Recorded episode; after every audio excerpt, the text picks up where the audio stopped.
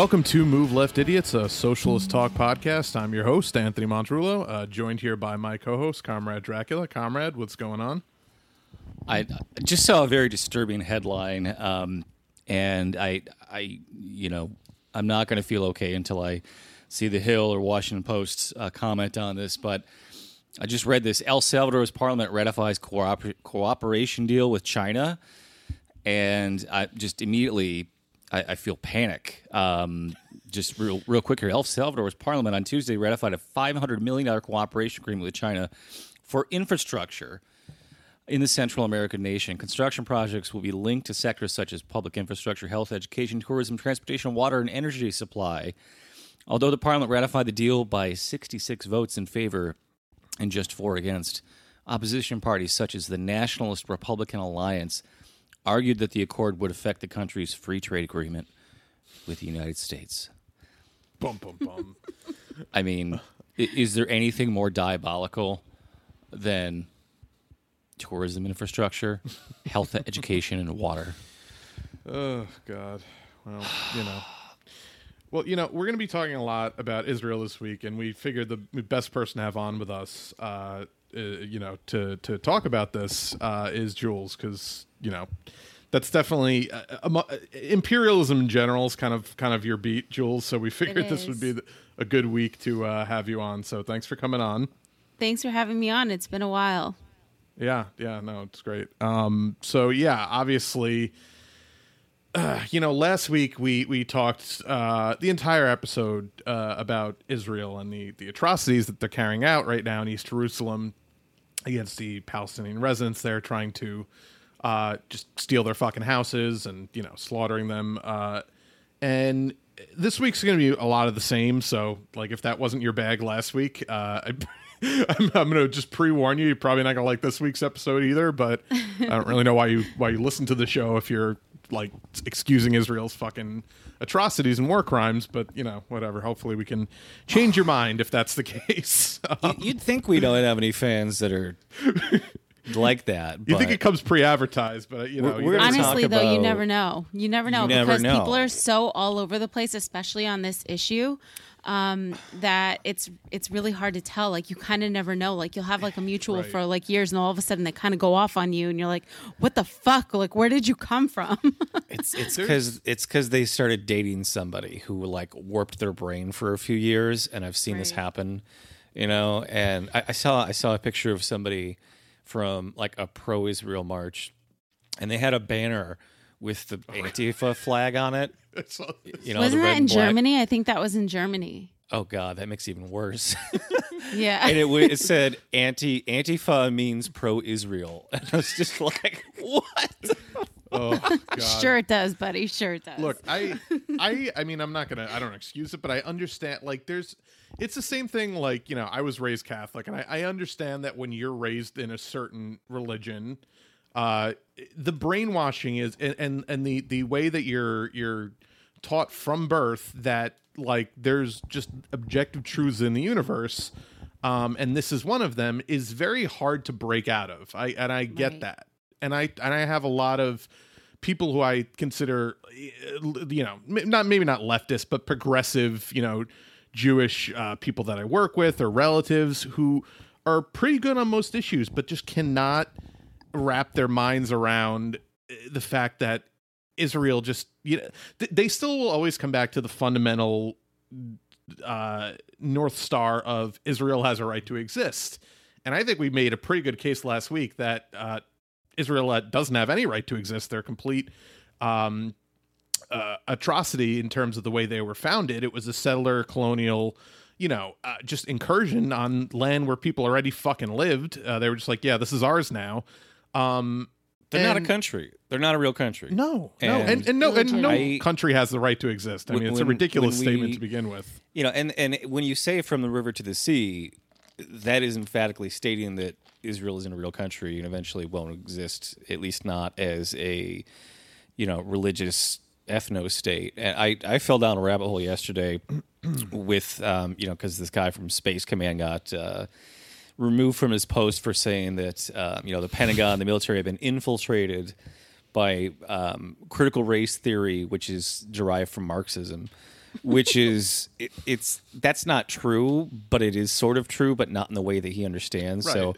Right. I, ju- I was just like, okay, Marx, what did you know? Because obviously Marx was, you know, very focused on the American Civil War because he saw the emancipation, liberation of slaves as being, you know, like a, a critical moment in in labor history that could could have gone on to. Well, I mean, in some ways, it did go on to spur other labor movements.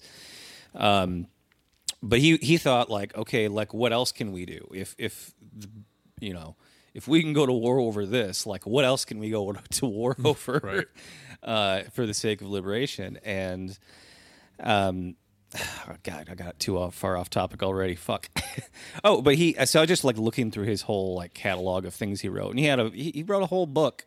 And a lot of his books were like essays he wrote that somebody compiled after he was dead. But he wrote a whole book uh, that was just basically saying, you know, saying like, oh, the Jewish question, which at the time was like, the question was, should Jewish people have their own country? And he's like, he's like, yeah, that'd be great, but it has to be secular because if it's not secular, Right. it's never going to be a democracy, and it's not going to succeed as a nation if it's not a democracy. And people said, well, but the, you know, then if it's not, if it's secular, then the religion will not be a way of life anymore. And he's like, look at America; they're all crazy religious fundamentalists, but it's still a secular state. Right. Yeah, imagine how much worse America would be if we actually were a fucking theo- I mean, we basically are a theocracy, but like like a, a state enforced and mandated theocracy. You know, I mean, Like- they sure as fuck never Tale. stop trying. right. Yeah, Supreme Right. Court, Supreme Court. They'll they'll they'll pack the Foreign get Affairs there. Committee Full with 51 people, but they won't. Uh, Jules, as you were saying just before the show, they won't pack the court to say Roe v. Wade because they'd rather fucking trash on Jill Stein forever rather than do the one thing that would protect Roe v. Wade forever, which is pack the court. right. right. Right. So yeah, let, let's get into some of the the things that have have gone on the last week or so since the last time we reported on what was going on in in Israel and in uh, East Jerusalem. So the um you know I, I think I, I think I forgot to mention this last week, but one of the among one of the things that uh, Israel is doing right now in in their quote unquote fight with the Palestinians who have no army and no fucking you know major No munitions yeah. to speak of um, fighting against people with nuclear fucking weapons. But you know, that's the yeah, no, it's totally a war, guys. It's not at all a uh, Shh, their nukes are secret. You can't say that genocide or slaughter, right? Um, there uh, there, there are multiple reports and video evidence of Israel using white phosphorus uh, in in their bombardments of Gaza, um, which for people that don't know is a uh, major fucking war crime. White phosphorus is internationally illegal because it's considered you know a, a really heinous form of chemical warfare. Basically, Well, it- technically, it's not internationally legal if the U.S. and Israel haven't signed on to the international treaty right, that right. banned it. Right. So- right. All those other crazy countries, every single one except Yeah. for America and Israel, think it's We also don't recognize the International Criminal Court. Funny Right. how that works. right. Well, Right. or we do when it's convenient when they're when they're going after people we like, and then when they don't, we don't recognize their sovereignty. Um, but yeah, so white phosphorus for people that don't know, literally will uh, burn your skin off your body. It like it'll it, it clings to you know uh, mucous membranes and will and and skin and it will literally like burn like fuck like burn your skin off while you're fucking screaming. You know, for your you know all the all the horror movies where like the the hero like grabs a flare gun on a yacht and like shoots the monster villain, and the Right. flare like lodges in their chest, and it's like just shooting sparks out, and they're like that's what white phosphorus does. Right. Yeah. Yeah. no, it's it, it's horrific, and they're using that on women and children uh, in, in in in Palestine. So that's you know just, gee, I wonder who the fucking bad guys are in this situation. I mean, that's Um, not all. They also they also spray sewage at people's homes and in the streets, um, like from cannons. Wow, I didn't even know about that. That's I mean, That's been going on for horrific. ever. Yeah. I heard something about that on Democracy Now today, and it was like like a passing reference, and I was, it, you know, I'm kind of like eating food and, and sort of just listening, and somebody mentioned somebody in Gaza said something about that, and I was like, wait, what? Right. Like- Like, like that. It's just it, there's no even you know. It's just like you're just fucking psychopaths. Like you're all you're a country of fucking psychopaths. Like Right. there's no you know military uh, application for that outside of just I want to cause rampant disease in this fucking uh, community of already be, you know besieged people. Um, by the way, who they they just blew up the only fucking lab in Gaza. uh, that is able to process COVID testing, uh, you know, during a global pandemic of which and they Gaza killed their still- top scientist. Right. right. Totally. I'm sure. Totally Yeah. coincidence. Yeah, they the they Um, he they're was targeting they're targeting the homes of surgeons. Uh, they killed the only neurophysiologist in all of Gaza, and they targeted his home, blew it up, and killed him and his family. Um, they've hit uh, 18 hospitals and medical clinics. Um, they bombed a refugee center. So, you know, this, this is it's just blatant Right. mass murder. Um, you know, trying to make sure that the hospitals that are there can't treat people who are injured, uh, can't treat anyone with COVID. This is mass murder. I mean, that's that- Right. you know, and and they don't even pretend otherwise. You know, Right. they don't pretend otherwise. Somebody noticed that um, the IDF has two different Instagram accounts, one in English and one in Hebrew, and their English language Instagram account is all footage of like Israelis under attack and fleeing for their lives and hiding from the, the you know all the you know and then the Hebrew account which is going to be mostly followed by people in Israel was all just like laughing and celebrating the deaths of Gazan civilians Right. you know showing their bombs blowing up hospitals to like and Metallica homes and shit. Right. Yeah. Like just, Yeah. just you know, America, fuck yeah, but Israel, you know, it's in. you know and that's how you get the majority of the population of Israel to be okay with this shit is is mass media manipulation you know so they they know that the tide is is turning or could easily maybe not this time but like the next time they do a mass murder you know it, and the tally the, the scary thing is like every time they do this every 46 years they don't stop at 200 they always get up to about 2000 civilian deaths before finally they get the phone call from the White House saying, "All right, it stops now." Right. So they completely can do whatever they want to up to a point. There's Right. always that point where, you know, even though we say oh, Israel can defend itself, like there is a point where they'll get the call that says, now it has to stop. Right. And it's it's I'm sure it's a pre agreed upon amount of carnage they're allowed to inflict, you know, again, Democrats and Republicans both fucking hand in hand on this.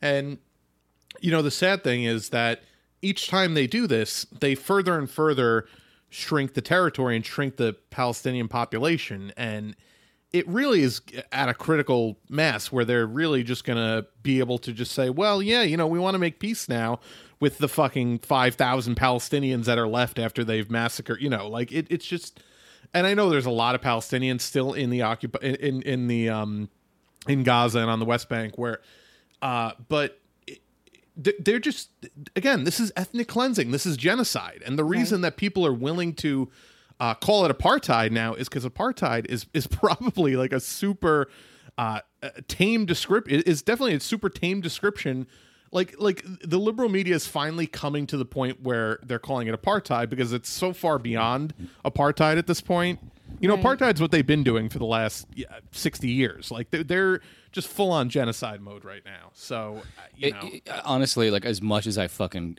can't stand John Oliver and Trevor Right. Noah, like the fact that those two guys have come around, like America just needs like a, a, a shitty, smug guy with like a, a TV talk show with a British accent to convince them of international issues being right or wrong. Right, otherwise, right. otherwise they just don't know, right? Right, the liberals just will never understand it unless it's couched for them in fucking infotainment. and uh, even that was like a complete weak statement. tepid. I mean, Right. the ones that he made, he was like kind of doing a whole both sides thing and also condemning Israel at the same time. So it's like Right. you can see that, you know, you're still trying to um, legitimize like what they're doing. And unfortunately, a lot ta- of people specifically, you that. talked about the John Oliver bit. Yeah. yeah.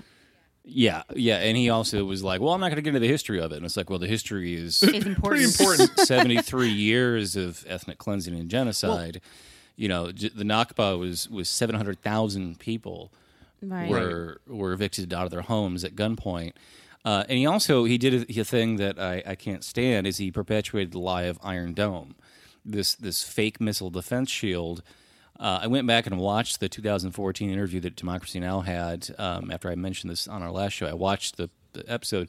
They, they talked to this physicist that's like, there's just no way that you can shoot down a, a five pound rocket you know, at moving at 600 miles per hour with a 200 pound missile at the cost of $400,000 each. It's like the, they, the actual success rate of knocking these things down is less than 5%. Right, because they it- just launch a million up in the air and they get lucky that they managed to, you know, hit a few just by by pure coincidence because they It's- launched so many. It's like hitting a bullet with another bullet. Right, right. You know, it's it's not a ballistic missile that's miles up in the air, and you've got like 20 minutes to, to heat seek it out. It's like these are these are rockets that are very low to the ground, fired from like a little shoulder uh, mounted thing. It's like you just, but they they do it.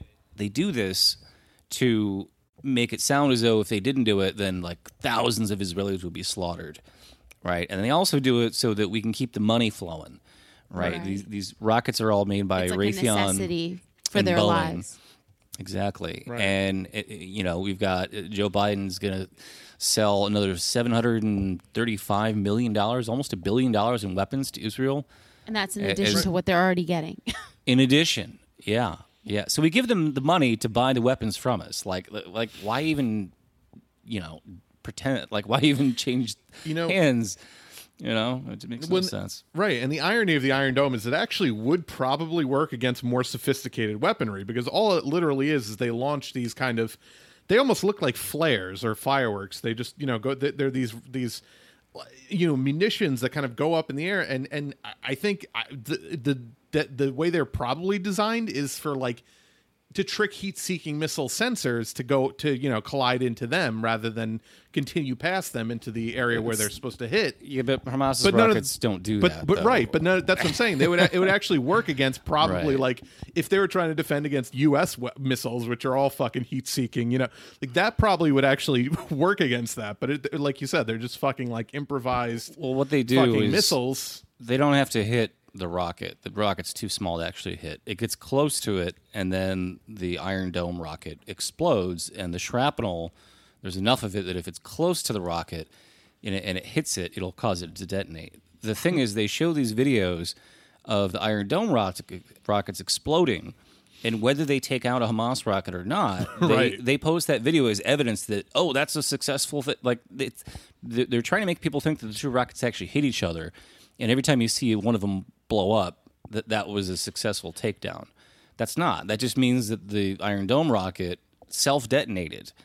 Well, you never it see a didn't hit side. You never see a side view or a rear, rear view of those rockets. You always see it from the front because you can't really tell when all those rockets are expl- when all the Iron Dome rockets are exploding how many are actually getting through and how ineffective it actually is. You're not going to see any difference between a 200 pound rocket self exploding and a 200 pound rocket exploding and taking out a five pound rocket that it Right. was in the vicinity of from miles away where they're shooting the video from. It's going to look identical. So a- again, it's theatrics for the camera to spread a lie. Right. I also believe that they're kind of like shooting up their own in the air and, you know, doing a whole, you know, thing f- just for the media, just for the oh, pictures. yeah. Because I don't believe for a second that Palestinians are, you know, shooting rockets at them all the time. Where are they getting this money from? They're saying that it's like thousands or whatever. I don't believe it. Right. Right. I'm sure they've maybe gotten their hands on 50 to 100 rockets. They're not shooting hundreds of rockets an hour. I guess It's a kid preposterous to slingshotting a rock is fuck- considered a rocket. And, Right. and the rockets that they have, if the the biggest rocket you can fire from a shoulder mounted rocket launcher can only go about six miles at the furthest, right? But anytime that Israel, uh, quote unquote, detects rocket fire, they sound their their air raid sirens across the entire nation of Israel to keep the entire nation panicking, right? And there's like very few people that live uh, in Israel within that six mile rocket, you know, range of the very northern tip of the Gaza Strip. It's mostly farmland, Right. right? But you just tell everyone to be afraid and that they're under constant, you know, uh, risk of being killed, and they'll go along with it. Right. And people in Tel Aviv are at zero, considering how far it is from, from any of the fucking Palestinian area. It's it, areas. It's very. Uh, it would be. It would be. Ins- it, yeah. It's just impossible for a rocket to reach them. Yet, you constantly see social media posts of like that guy, like uh, you know, who's in the replies of everyone's fucking anti-Israel tweets of like, oh yeah, well I'm in a, I'm in a, a bunker right now with my child. And he posts his fucking ugly like crying face as he's sitting in a fucking, ch- you know, uh, it's the exact same picture. It's like the dude did a fucking photo shoot in this in this bunker and he's at, at no actual fucking risk whatsoever of being hit with a rocket. But Did you guys act see the like uh. Snapchat map video comparison? Yeah, that was. Ugh, I Jesus s- Christ. yeah, I saw a little bit of it, but not much. Yeah, it was just like Tel Aviv. Everything's normal. Everyone's just chilling. It looks like fucking Florida. It's like People you know, partying, just going to the Yeah, beach, and then the, it cuts to the, uh, you know, Gaza City Snapchat map, and it's just it's just like mass chaos and blood and destruction and level level build, buildings right uh, everywhere, and people covered in dust. And it's like, oh yeah, well, good thing Israel's defending itself because if they weren't, there might be. Oh, there was another video of someone of like, like uh, somebody, a, a guy opening his fridge in Tel Aviv the moment a Hamas rocket struck, and they just like open the door and a jar of mayonnaise falls on the floor. it was like, can you believe the carnage?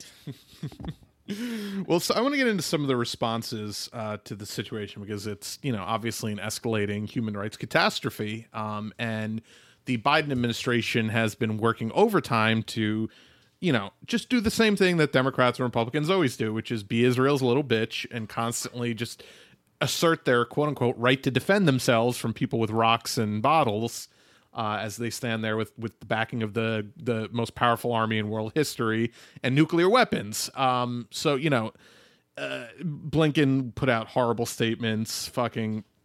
Uh, we mentioned the $735 arms sale, which uh, AOC, to her credit, and again, I doubt it's ever going to go anywhere because we because of that foreign affairs committee that we talked about earlier, but is putting forth a resolution to block the sale. Um, and even if it doesn't go anywhere, it is it is significant that that's the first.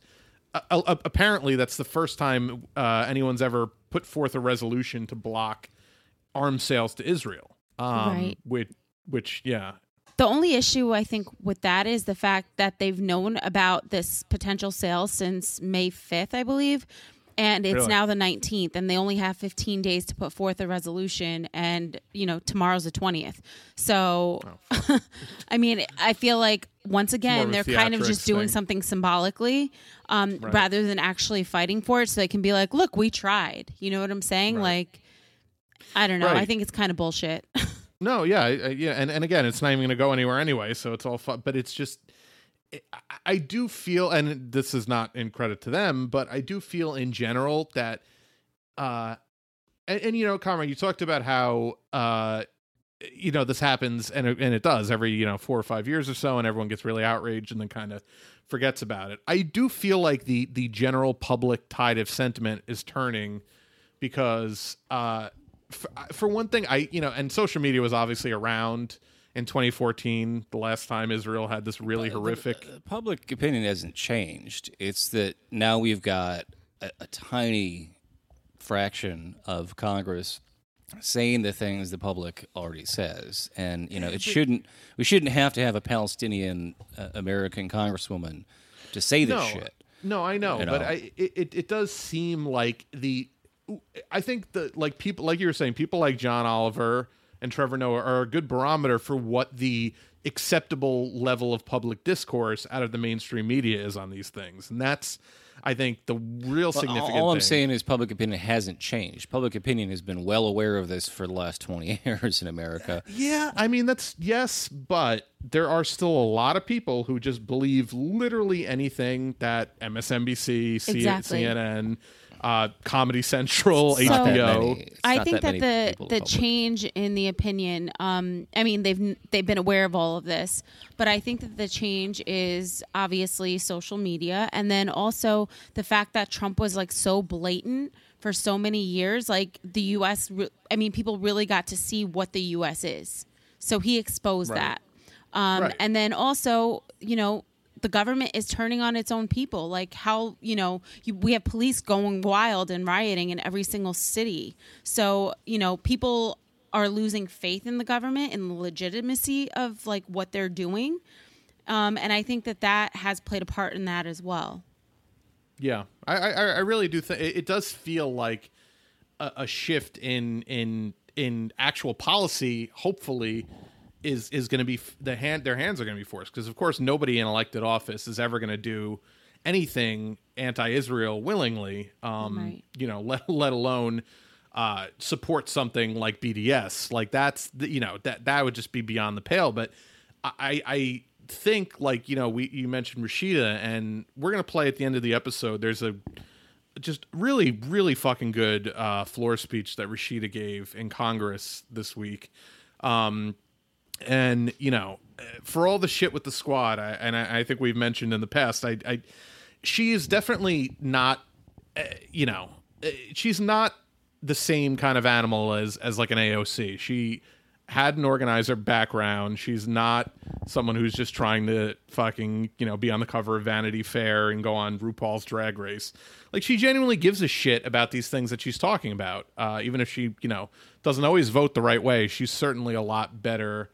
Did you uh, see the photo of the uh. Rashida confronting Biden on the tarmac? yesterday? Yeah, which uh, of course, Oh, I just, he looks so mad. Even with sunglasses on, he looks just, Just fucking maskless, like his- screaming He's in got his face. hands up in the air, like right, right, Um, and It- and- yeah, well, she yeah. just doesn't care what anyone thinks. Like, she doesn't care about like the discourse and decorum, you know, the way AOC clearly does, right? Right. And and or that's her self her perception in the media, you know. yeah, like that's that's to her benefit that she's like she's too Detroit to be turned into a Washington, uh, you know, insider. She's always going to be too Detroit, um, which right is awesome. and and so she gave this i thought really really good floor speech um where she laid out you know just the the the history kind of of israel palestine and what's happening right now. And you know she spoke about her personal experiences because she is palestinian american she has family. Her grandmother still lives in the occupied territories. And and you know she's uh, li- literally worried about her grandmother's fucking life right now as as the president of her own fucking part uh, who's a member of her own fucking party is giving carte blanche uh, approval to Israel to continue to fucking murder people like her grandmother. So she is, you know, obviously not gonna uh, she she she's gonna make a fucking fuss about it, and she gave the speech to you know again a mostly empty floor of Congress, as always happens when anyone speaks about anything. oh, yeah, you always know it's important when Uh, Right. nobody's there. Right, right, right. Because they all just like, all right, I'm not gonna listen to that shit. And and it was just really, you know, I, I really appreciate that she's not. She she never comes across. And again, I don't want this to sound like I'm just pulling AOC out of the hat just to bash on her for no reason. But she, AOC has a very big tendency to come across uh, like an actress when she's giving these speeches all, a lot of the time. Scripted, like very, yeah. very scripted. And Rashida fumbled through a lot of the speech, and I really appreciated that because she's not giving a rehearsed. She she's like genuinely struggling with the emotions and the emotional weight of talking about the extermination of her fucking of her of her family and people Right. like them right now that's being that's being uh facilitated by people like Joe fucking Biden uh you know again pre- president member of comment- her own party about it was so dismissive. Um, and he was Oh, like, I, hope your family is safe in the West Bank. Like he made it clear that her grandmother, I guess, is not being targeted, but um, they've been going into the West Bank as well. Right, right. I'm gonna play, actually the this. audio of that. I have the audio of that. I'm gonna play the audio of that because, like, like you said, it is pretty fucking disgusting. And by the way, he makes this in front of two gigantic fucking. Or, or- or a gigantic SUV and like a classic SUV, like a 1940s SUV, because he's doing some kind of a PR fucking. Like, I mean, people in other countries must be losing their fucking mind at how gross and disgusting and naked our capitalism is in the US where the president of the United States literally goes and does a PR stop for fucking Ford Motor Company. Like Yeah. th- this th- it, it, it I- like what the fuck? Like what are, what are you doing in the What's- middle of, of Yeah, sorry, Absolutely no, but you're so right. But like in what's wild to me is the fact that just a couple months ago, liberals would have been fucking heads exploding everywhere if this was Trump. Right. Exact same thing that he would do. Like you know, But it, but it's fine now. It's all fine now because there's a D next to the name.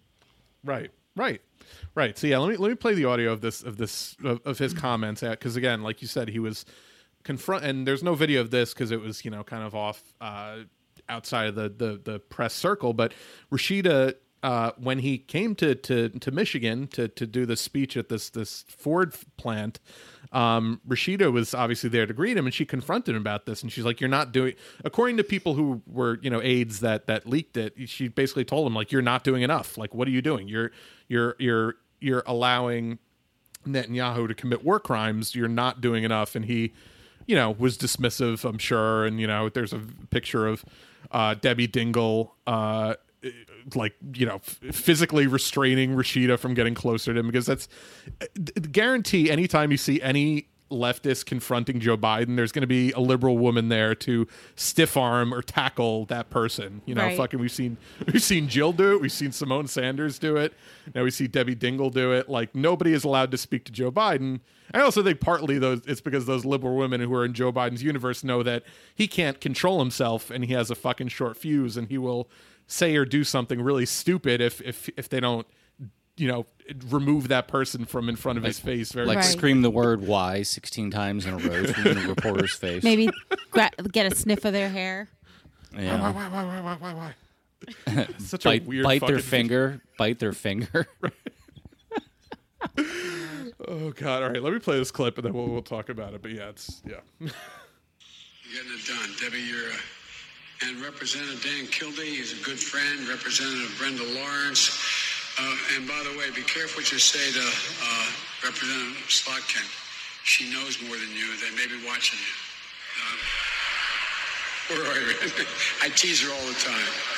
She's a great, great, great addition to the Congress. And Rashid Tlaib, where's Rashid? I tell you what, Rashid, I want to say to you that uh, Two times I said her name admire your intellect, I admire your passion, and I admire your concern for so many other people. And it's my from my heart. I pray that your grandmom and family are well. I promise you I'm going to do everything to see that they are on the West Bank. You're a fighter, and God, thank you for being a fighter.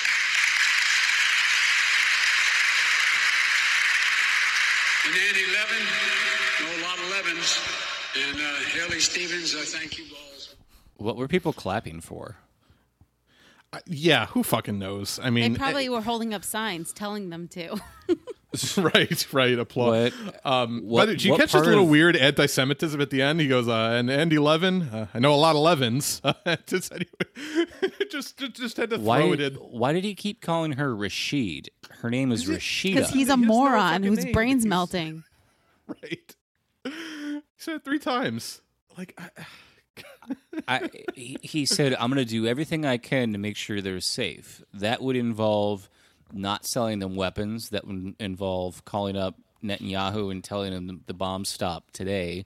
That would involve uh, going to the UN and instead of blocking uh, the UN Security Council from issuing a statement calling for a ceasefire, it would be going to the UN and demanding that the Security Council support sanctions on Israel. Right 100%. That's that's what what doing the thing that he said would involve. Right. And and you know that's actually something that Rashida mentioned in her speech and I was really happy to hear it and it was you know short of actually calling for it but it was probably one of the first times you'll hear that called for on the floor. Probably it's the first time it's ever been mentioned in a non-derogatory fashion on the floor of the house.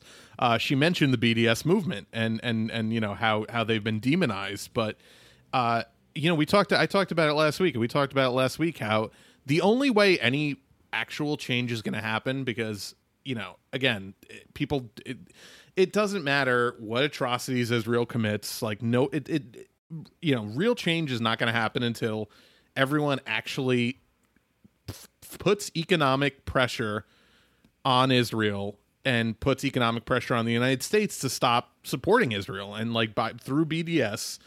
I- really think that that's the only way we're going to see, you know, and, and again, the, the mass demonstrations we saw this week were really encouraging the scene. I'm, I have to imagine that's among the biggest, uh, you know, pro-Palestinian demonstrations we've seen in the U.S., at least on that massive a scale. Um, I think that needs to be coupled with the the um, with a strong education on what BDS is and why uh, boycotts, divestments, and sanctions were so successful in ending the South African apartheid and why that's the only way we're going to be able to fucking get any real change on this issue Right. is is, is by people like Rashida coming out and supporting it, um, and by people you know who who don't have the who who it's not as convenient for to come out and support BDS. You know, Bernie fucking Sanders could do a lot for this movement if he fucking would come out and support BDS because he uh, couldn't be called an anti-Semite, although I'm sure they would try, or they would call him a. They already call him that now. They call him a self-hating Jew, I and- mean, right? Exactly. You know, And, and as we talked about last week, like there's really no such thing as being anti-Semitic unless you are Right. inc- including all the Semitic languages, uh, of which uh, uh, Hebrew and Arab are both Semitic. so, right. Arabic is a Semitic like if you too, right? if you speak Arabic or you're Palestinian. Uh, like you, literally, like you can't be anti-Semitic unless you're saying something that also is condemning yourself. Right, It's just, it's, right. just, it's just a nonsense word. Right. And the people, as we discussed last week, the people who first tried to marry the term, the term Semitic or Semitism as to only being referring to, to Jews were racist anti-Jew Germans in the 1870s.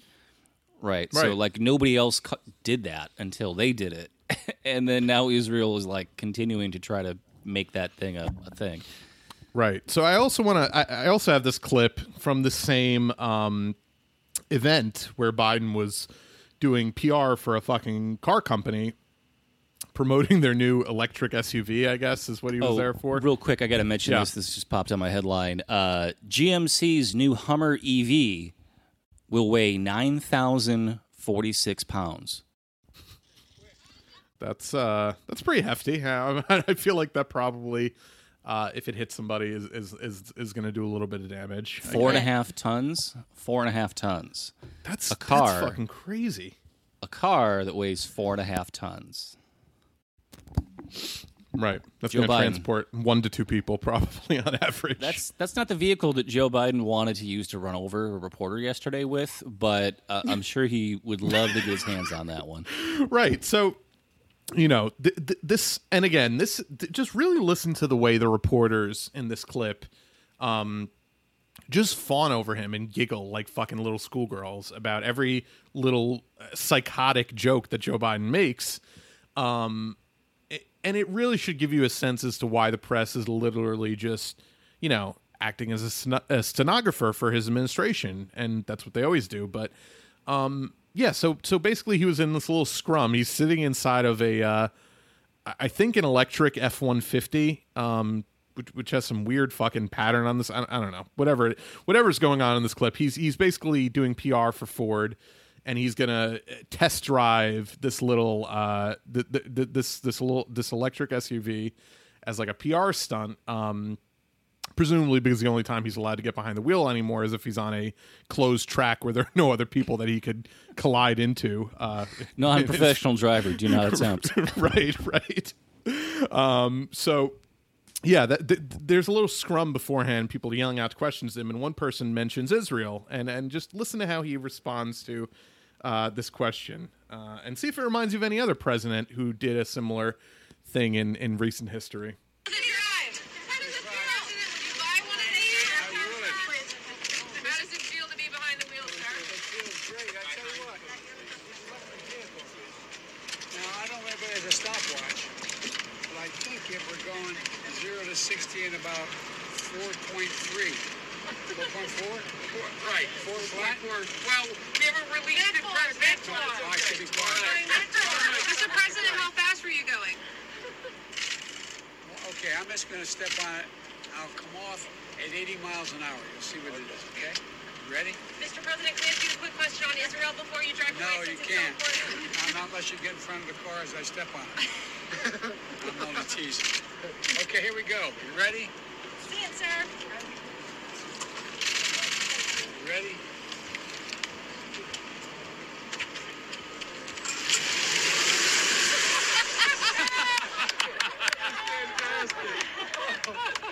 All right, our best test driver ever. I think that was it. I, I heard a verbatim of only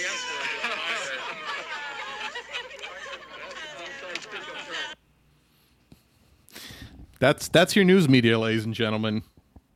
That's that's your news media. And yeah, it, it- it's a little hard to hear because it's not a mic'd clip, but Biden. Um, so uh, one reporter was like, "Hey, can I ask you a question about Israel? You know, the the the apartheid genocidal regime that you're you're you're facilitating uh, right now in, in in the Middle East." And he says, uh, well, "No, you can." Um, yeah, oh, yeah, only if you stand in front of the car as I step on the accelerator. So only as if you stand in front of the car, so I can murder you with this SUV. That's, right. that's- well, I that's mean, you know, that's, idea that's Joe joke. Biden being Joe Biden, you know, in solidarity with all the red states that want to make it uh, legal for drivers to run over protesters with their Right, car. right, Exactly. right. Yeah, I mean, just everything about that clip is so fucking gross. I, I just, oh my god. Or, or- yeah, I have nothing really else to add. I just, I, I, I can't believe that that this is the, you know, but but really, just just the, the fucking like the fawning, like, ooh, Mr. President, you're so you're so funny. I can't, bel like that's, and you wonder why that the U.S. media operates, you know, like what what we describe state media operating like in other countries. They just repeat the talking points of of whatever administration is in power verbatim, Right. um, and with just no critical, you know, uh, investigation applied whatsoever. And it was there all a bunch of little fawning. Uh, you know, sycophants who were never actually taught what journalism is. That's why the best journalists you see are all people that didn't go to fucking journalism school. There was a, uh, a reporter today who um, is uh, I don't have it in front of me here now, but um, apparently Lori Lightfoot, the mayor of Chicago, uh, decided that she will uh, only do one-on-one interviews with black and brown reporters, and she had an interview with a guy named uh, Gregory Pratt. Uh, I don't know what his ethnicity, but he has fairly dark brown skin um, just looking from his his uh, Twitter avi, and uh, it says, okay, so he says, uh, I am a Latino reporter at Chicago Tribune whose interview request was granted for today. However, I asked the mayor's office to lift its condition on others, and when they said no, we respectfully canceled. Politicians don't don't get to choose who covers them. Right. Uh, because she th- she thought she's like doing a you know a, a nice thing for black and brown reporters by refusing to do uh, interviews with anybody else, and it, it- that I mean it's like that's not your job, right? Like you don't get to Well, choose. it's, not, it's not her right either. You, yeah, right. Like Right. you said, you don't get to choose who fucking covers you. Yeah. So I, I replied, elevating black and brown journalists is the job of their employers, not politicians trying to cherry pick who holds them accountable. But yeah, I mean, it's like, the, and of course, she only would do that. She's doing that because she thinks she'll get more favorable coverage that way. That's the only reason why she would do Right. it. Right, because Because she's the kind of atrocious. person she is. Yeah. and and you know she's doing everything she can to to avoid the the the deserved terrible coverage that she does get. Um, I want to get into a couple more just really disgusting responses in the last week um, to uh, this situation. So Kyrsten Sinema, um, who who's just killing it lately, um, is the worst. fucking so bad. I just she's a she's comically bad. Like I just and she dresses like a fucking stick of bubble gum. Like I don't understand what the fuck is go- what it what is her deal? I don't know. But um She's a aging millennial that wants to be a fucking Zoomer who is with bad politics, bad boomer right, with politics. awful politics. right. She's trying to like marry the Zoomer and Boomer. Right. And to be fair, her politics are just, you know, for sale to the highest bidder because she used to apparently used to be a Green Party activist, like anti-war activist during Bush's administration. Like she's just she has no fucking original thoughts whatsoever. She just goes with whatever is the trendy movement at the time. and Honestly, I think that was the most point, money. though, because people could uh, use yeah. that. Like when she ran, she used the fact that she was like, you know, this leftist, but could work with all types of people or whatnot. Like, it, it- she's complete It's garbage. like the she's a Dave Republican. Rubin. It's like the Dave Rubin fucking like you know. Oh, I used to be a progr-. like she just it, it's like she did it for the grift. Basically, she has no actual politics, but whoever will pay Marianne her money. Williamson, but actually electable. Right. We're going to talk about Marianne. Oh yeah, we'll, we'll talk about her and yeah, yeah. Let, let's let's read Speaking uh, of Kristen mess. Sinema's right. let's read Kristen Sinema's statement. Um, uh, where is it? I strongly support Israel's right to defend itself from terrorist attacks. The loss of life, especially civilian life, is tragic. Hamas, fueled by Iran, must stop its rocket attacks. Both parties must find ways to achieve a sustainable calm and de escalation of violence and work towards a secure and lasting peace in the region.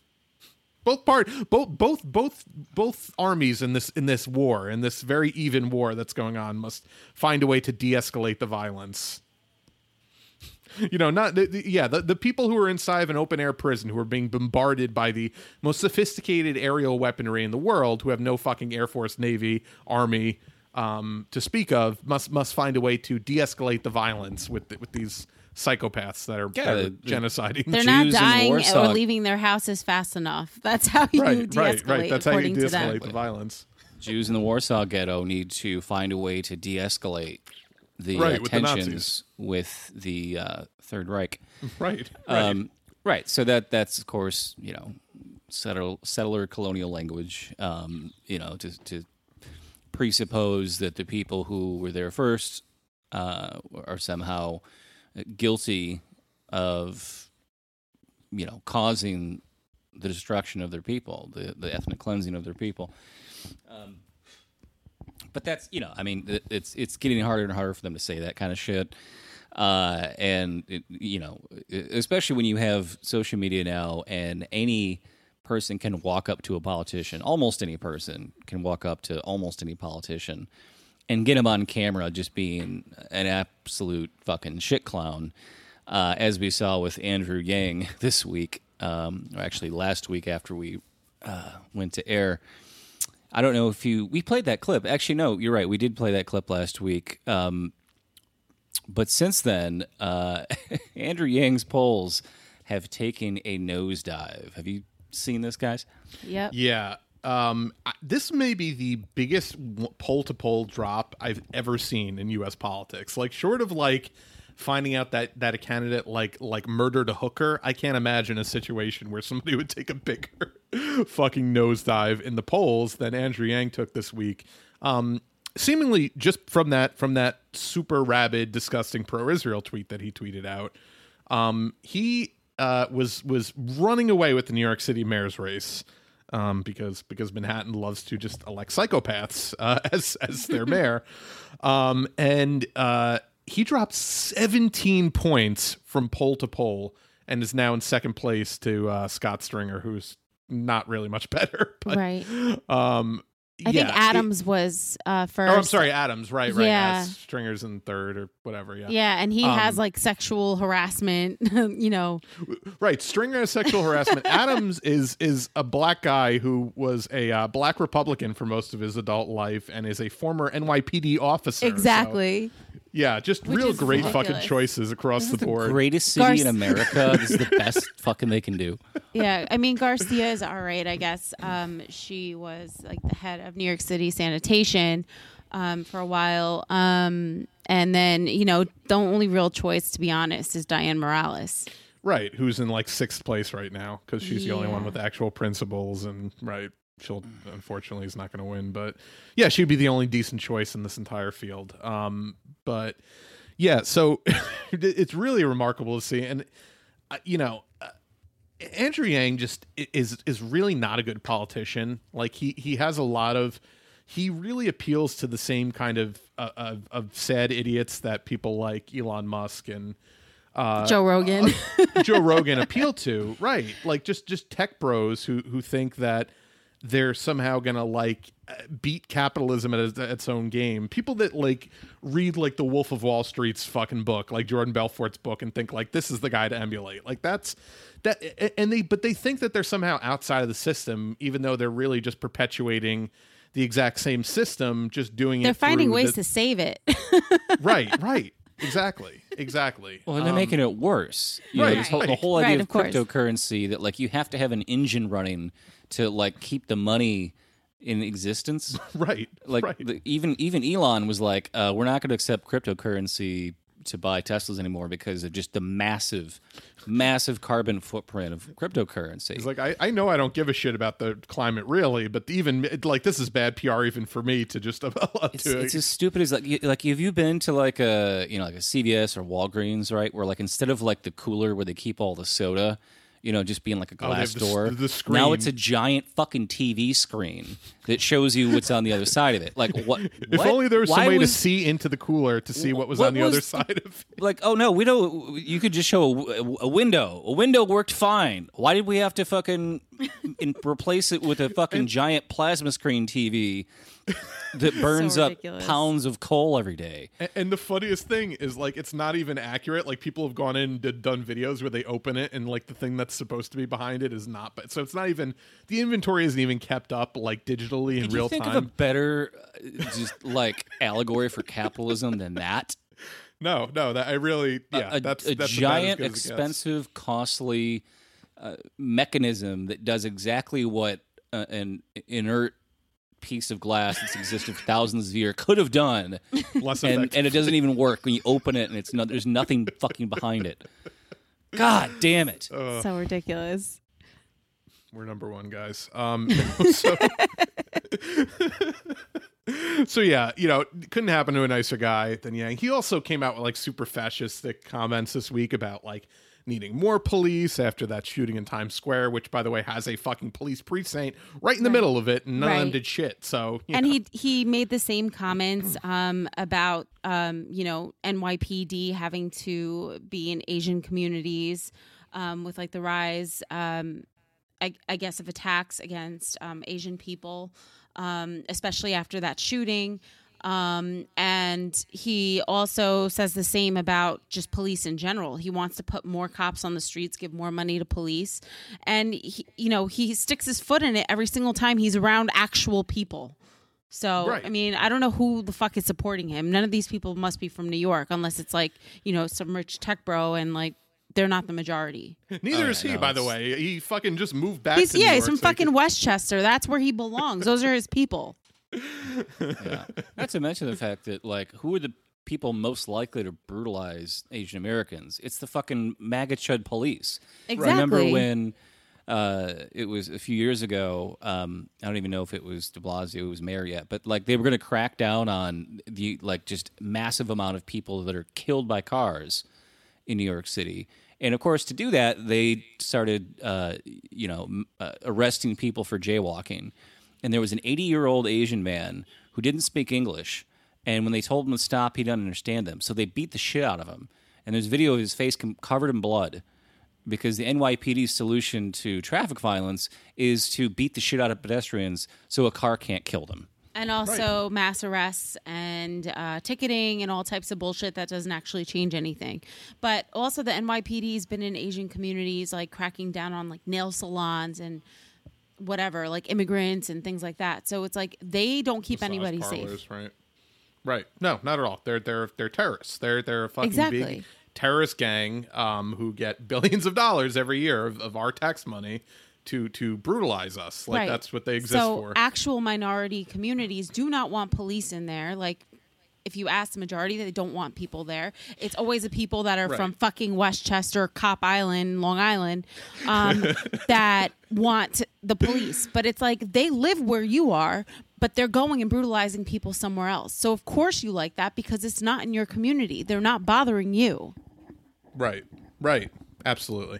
And then what happens Um, when people mistrust the police so much that they're afraid to call them is that you do have criminals who take advantage of that. Right. And will take advantage of immigrant communities. Um, you know, my in my hometown, I went to a, a city council meeting when um, uh, my hometown city council was was trying to decide whether to cut ties with ICE, and the uh, chief of police actually came and testified uh, against it and said that the uh, his he didn't want his police department to have anything to do with ICE because he was well aware of that fact that if people mistrust the police that much, that you will have real problems like human trafficking come in. You know, so it's uh, I, I hate to like throw that out there as like a pro crime narrative, but that that's just you know that that's a fact. Is is there should be uh, resources for people who are being you know who are victims of crime you know Right. that for the for the real shit the police should be focused on Especially not with this, ICE, you know because- broken window bullshit Exactly, and especially with ICE, because a lot of people don't report crimes, um, especially in immigrant communities, because of that, because they're afraid of you know either um, being deported or being arrested and then being deported. It's a huge problem. You know, people won't report their rapes, they don't report crimes against them, they don't report their bosses, so it becomes like a whole big thing. Right. I mean, imagine what a cop could get away with if it was done to an illegal immigrant. Like literally anything. Oh, they who do it all the is- time. Right, right. Like who are they going to go to? Like what are they going to do? Like that's just it's horrific. It's a fucking nightmare scenario. billboards all over Chicago right now um, that are are uh, directed towards immigrant communities, saying if an employer takes your ID and doesn't give it back, that's a crime, and it's unethical and immoral. And I don't know why an employer would do that, other than if they were like trying to.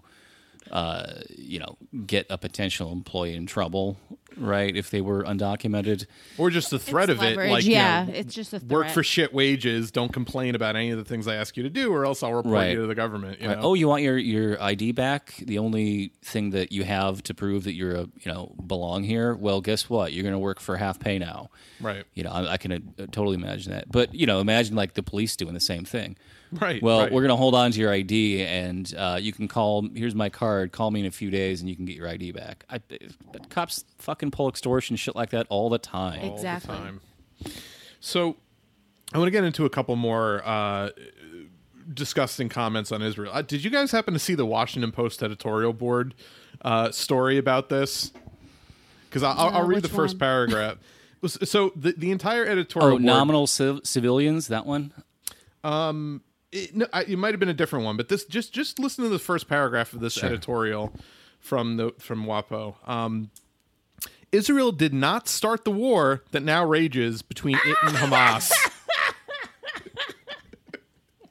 These, oh man, I, I just again whole editorial board put their names to this.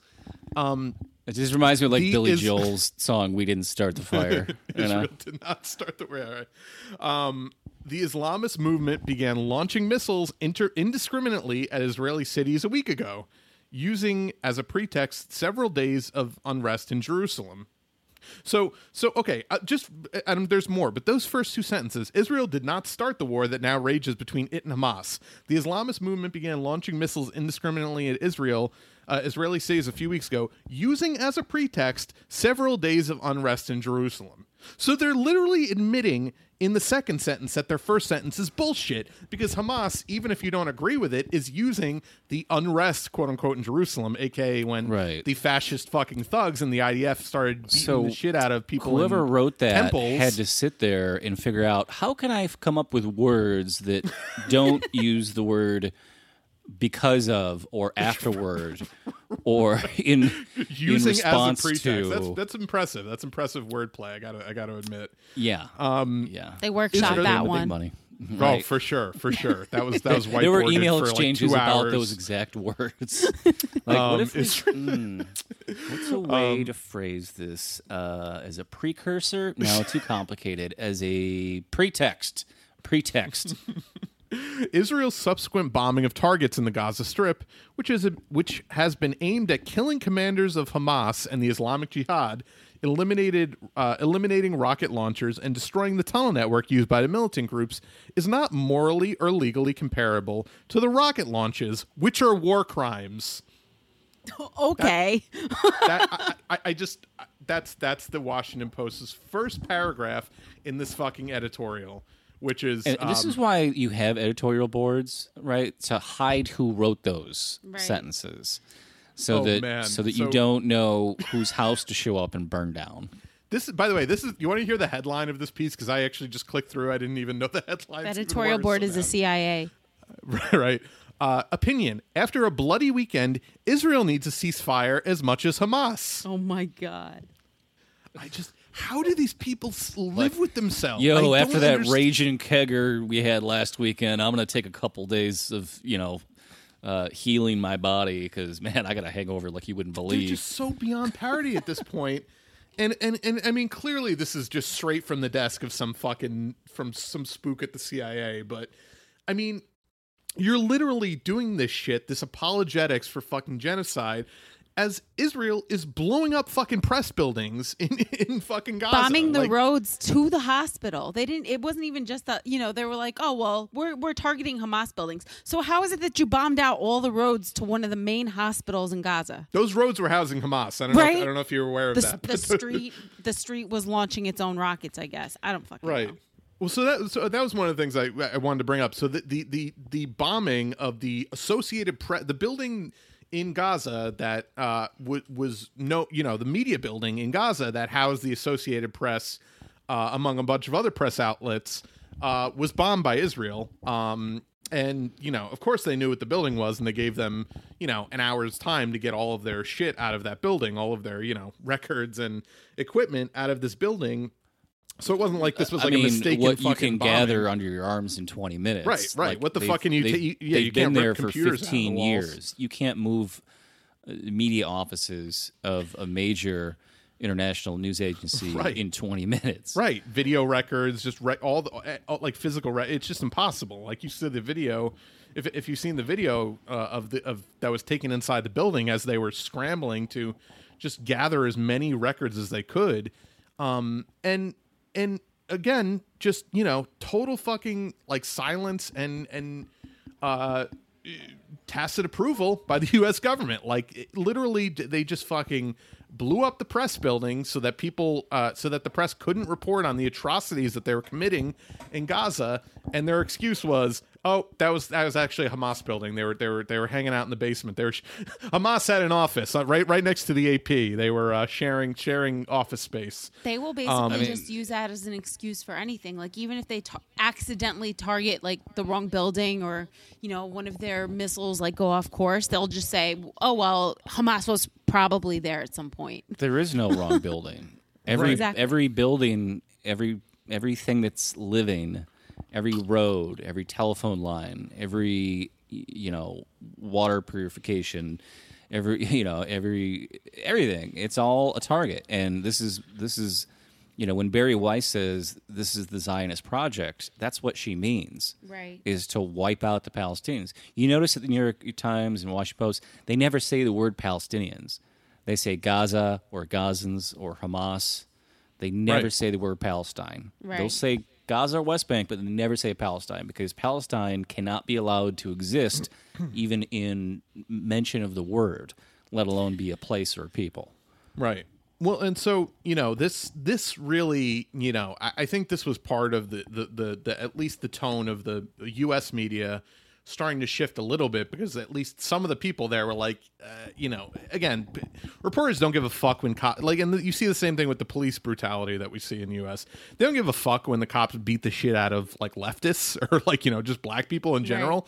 But once they start beating up cops and arresting them, or, or excuse me, beating up uh, press and arresting them, then they're like, well, "Can you believe what these cops are doing? I can't believe what they're doing. Like, what's what's going? Like, they all of a sudden start to to to kind of you know Right. understand. Well, even even still though, like the the AP president and CEO Gary Pruitt released a statement that just showed how cozy and comfortable big media is with whatever the you know official uh, party line or state line, State whatever the, whatever whatever they say, because he he said he was shocked and horrified. He says here, uh, we are shocked and horrified uh, that the Israeli military would target and destroy the building housing AP's bureau and other news organizations in Gaza. They have long known our location and our bureau, and new journalists were there. We received a warning that the building would be hit. We are seeking information from the Israeli government. Yeah, like that, just that right there. Like, why would you be seeking any information from the people that tried to murder you? Exactly. Uh, like, you still have a good it's, faith it's like when we, like relationship cops there. do internal investigations into police police uh, killings. It's Yeah. like, oh yeah, they'll, I'm sure they'll get to the bottom of it. There, we are seeking information from the Israeli government and and are engaged with the U.S. State Department to try to learn more. Like, well, there's your So- first and second fucking mistakes, dumbass. right, right. So He goes on here. He goes on here. This is an incredibly disturbing development. We narrowly avoided a terrible loss of life. A dozen AP journalists and freelancers were inside the building, and thankfully, we were able to evacuate them in time. The world will know less about what is happening in Gaza because of what happened today. yeah, dummy, that's the fucking point. Why do you think they blew your office up? Why would you admit that? fucking idiot. You think that that's not exactly what they wanted to fucking hear? That was mission accomplished for them. right. You fucking moron! Like, th- unbelievable. this- The the- again, the, fucking cucks that own these companies. Like it's just like th- this is so. And again, but so by the way, of course, Israel is claiming that they they show they have evidence that Hamas was in the building and that um, there was this article in the J Post, Jerusalem Post. Um, Israel showed U.S. quote smoking gun on Hamas in AP office tower. Officials say. Um, now, this is an AP story from later in that day. Breaking U.S. Secretary of State Antony Blinken says he has not seen any Israeli evidence of Hamas operating in a Gaza office building that Israel destroyed in an airstrike.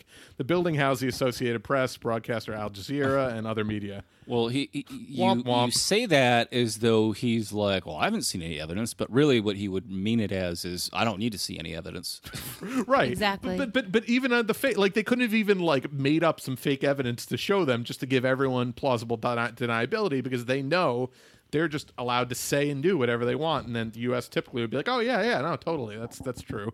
So just imagine um, working for the AP there for 15 years, and like one day you're like, "Hey, what's behind this door? And this part of the building I've never been to?" And you open it, and there's like a bunch of people there sitting around with there's a bunch of Hamas in R- here RPG missile launchers, and you're like, "I'm just gonna close that and pretend I Oh, didn't man. see anything." Like you- that's what they want us to believe is like was like going on there.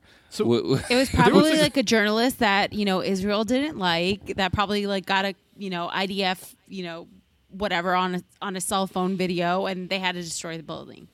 That's like I the only just thing imagine- I can think of. I just imagine like the power went out in like the AP's office, and they're like, "Oh, go send the intern down to the basement to to flick flick the uh, generator, flick the flick the circuit breaker back on." And he just goes down there with a flashlight and he flicks it back on. And as it comes on, there's like just a poker table full of like guys with like rocket launchers, like playing fucking poker, and like, "Ooh, what's what are you guys doing down here?" And he runs back upstairs to tell the fucking State Department. Like it, it's preposterous. It's fucking preposterous. The AP and the AP, by the way, said, uh, "No, there are no Hamas in the building. Uh, we fucking checked because we know this is the shit you guys do." They didn't say it in that way, but they were like, "We know that that's you know, we knew it would put us in grave danger." I believe was Yeah, the phrase if there were Hamas in the that's building. like Israeli practice or something. They were basically still like justifying it. Right, right, of course. Um, by the way, speaking of justification, um, and this is a great. Wait, I was, sorry, I was just thinking about like Scream, like when Hamas calls you and you trace the call and it's coming from inside your own house. Hamas calls. Oh my TAP God! you Someone like need someone airstrikes?" bomb my apartment! Quick, Hamas is here. Oh my God! All right, See so the speak- Onion headline? Oh yeah, the, yeah. Wait, do you have the actual headline? I remember. I don't, but it was like uh, uh, Onion. Onion, uh, breaking news: Onion uh, calls on Israel to bomb its headquarters in case Hamas hiding inside building. Onion is so spot on Oh, my all God. the time. They better be careful. They would if they could get away with it. They would. Um, they totally would. So I don't know if you guys saw this uh, in response to this AP story, but it's just a great example of how insidious and fucking, uh, like like how the, like th- this this kind of like like uh, you know broy fucking like oh I don't know anything I just I just say what I think and you know I uh the the, the Pod Save America dickheads um Oh God, they, still put on this air of yeah they well they put on this air of like uh, you know like they're just oh like yeah well we like the same things you guys like and we just you know we're just going to give you the straight dirt on the inside of what happens in DC so Tommy Vietor who's one of these one of these dipshits um and this is a great just example of the way the Obama administration worked to just sow disinformation constantly um, and then pretend like they were totally blindsided by it like everyone else. Uh, so he tweeted in response to the the AP um, bl- you know AP building being blown up and whether or not Hamas was in there. Uh, last thought on this: I'm sure Hamas offices were in that building and that they purposefully co-locate operations with civilians. But that is not a new problem, and the IDF wants to claim that military that the military effort is targeted, precise act. Then you shouldn't have hit that building. So somebody replied to him, "Appreciate your tweets as ever on this, Tommy. Just interested interested to hear more as to why you're sure Hamas offices were in that building. Why are you taking it as a fact? Is there an uh, evidence to be sure?" And his response was, "I talked to people who worked in the building." so so some Zionist piece of shit uh, quote tweeted this and said, "Whoa!" Former Obama White House spokesman Tommy Vietor says uh, he's spoken to people who worked in Gaza building uh, in the Gaza in uh, in the Gaza building targeted by an Israeli airstrike yesterday, and he's certain there were Hamas assets there, seemingly confirming Israel's claims. So then he responded, Wrong. I talked to someone who used to work at that building periodically who said he believed there may have been Hamas offices there. Oh my god. This this is the insidious shit This is that these this is, fucking this is how the CIA can then go. Oh well, we we know that Russia is paying for uh, bounties on U.S. troops in Afghanistan, and then you know it's nonstop propaganda, and then turns out uh, what was that based on? Oh, nothing.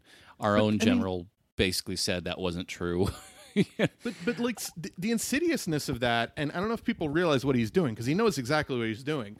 He's he's resetting the the point of acceptable discourse because in his mind he's the voice on the left of this conversation and he's saying well yeah of course there probably were hamas offices there but i think we should really have a discussion about whether or not it's targeted enough to just say we're going to bomb every hamas target. He's not even allowing for the fact that of course israel fucking lied about this and anyone with a brain knows israel lied about this. He's saying, uh, well, yes, of course, Israel was not lying about this, but we need to just talk about their tactics. So he's resetting the fucking discourse. This is the shit that the Obama administration did constantly to justify the atrocities that they fucking committed and were a part of. Like that, it, it's so insidious and fucking infuriating that they get away with this shit. Right. Well, uh, we should mention Marianne uh, Wil- Wil- Wilson. Wils- Williamson. Whatever the fuck her. Right. Why Williamson is just too many words. Like Williams is enough. Like that's a last name. Williamson is too many syllables to have for a name. So, Jules, you brought this to my attention. Um, do you have the original tweet she had here that she deleted? Um, I don't. Um, I was actually out like when everything was going on. Um, but I did see it like screenshot by a few people. Yeah. Well, she said something shitty about Israel. I don't know exactly what it was, but it was, you know, it's it's Per like usual Yeah, on basically Israel, right? usual. Both sidesy, whatever, and it was bad enough she deleted it, but she kept engaging with people who had Oh, I, responded to I it. have I have the original. I found the original de- Yeah? deleted tweet. If you want me to, re- yeah.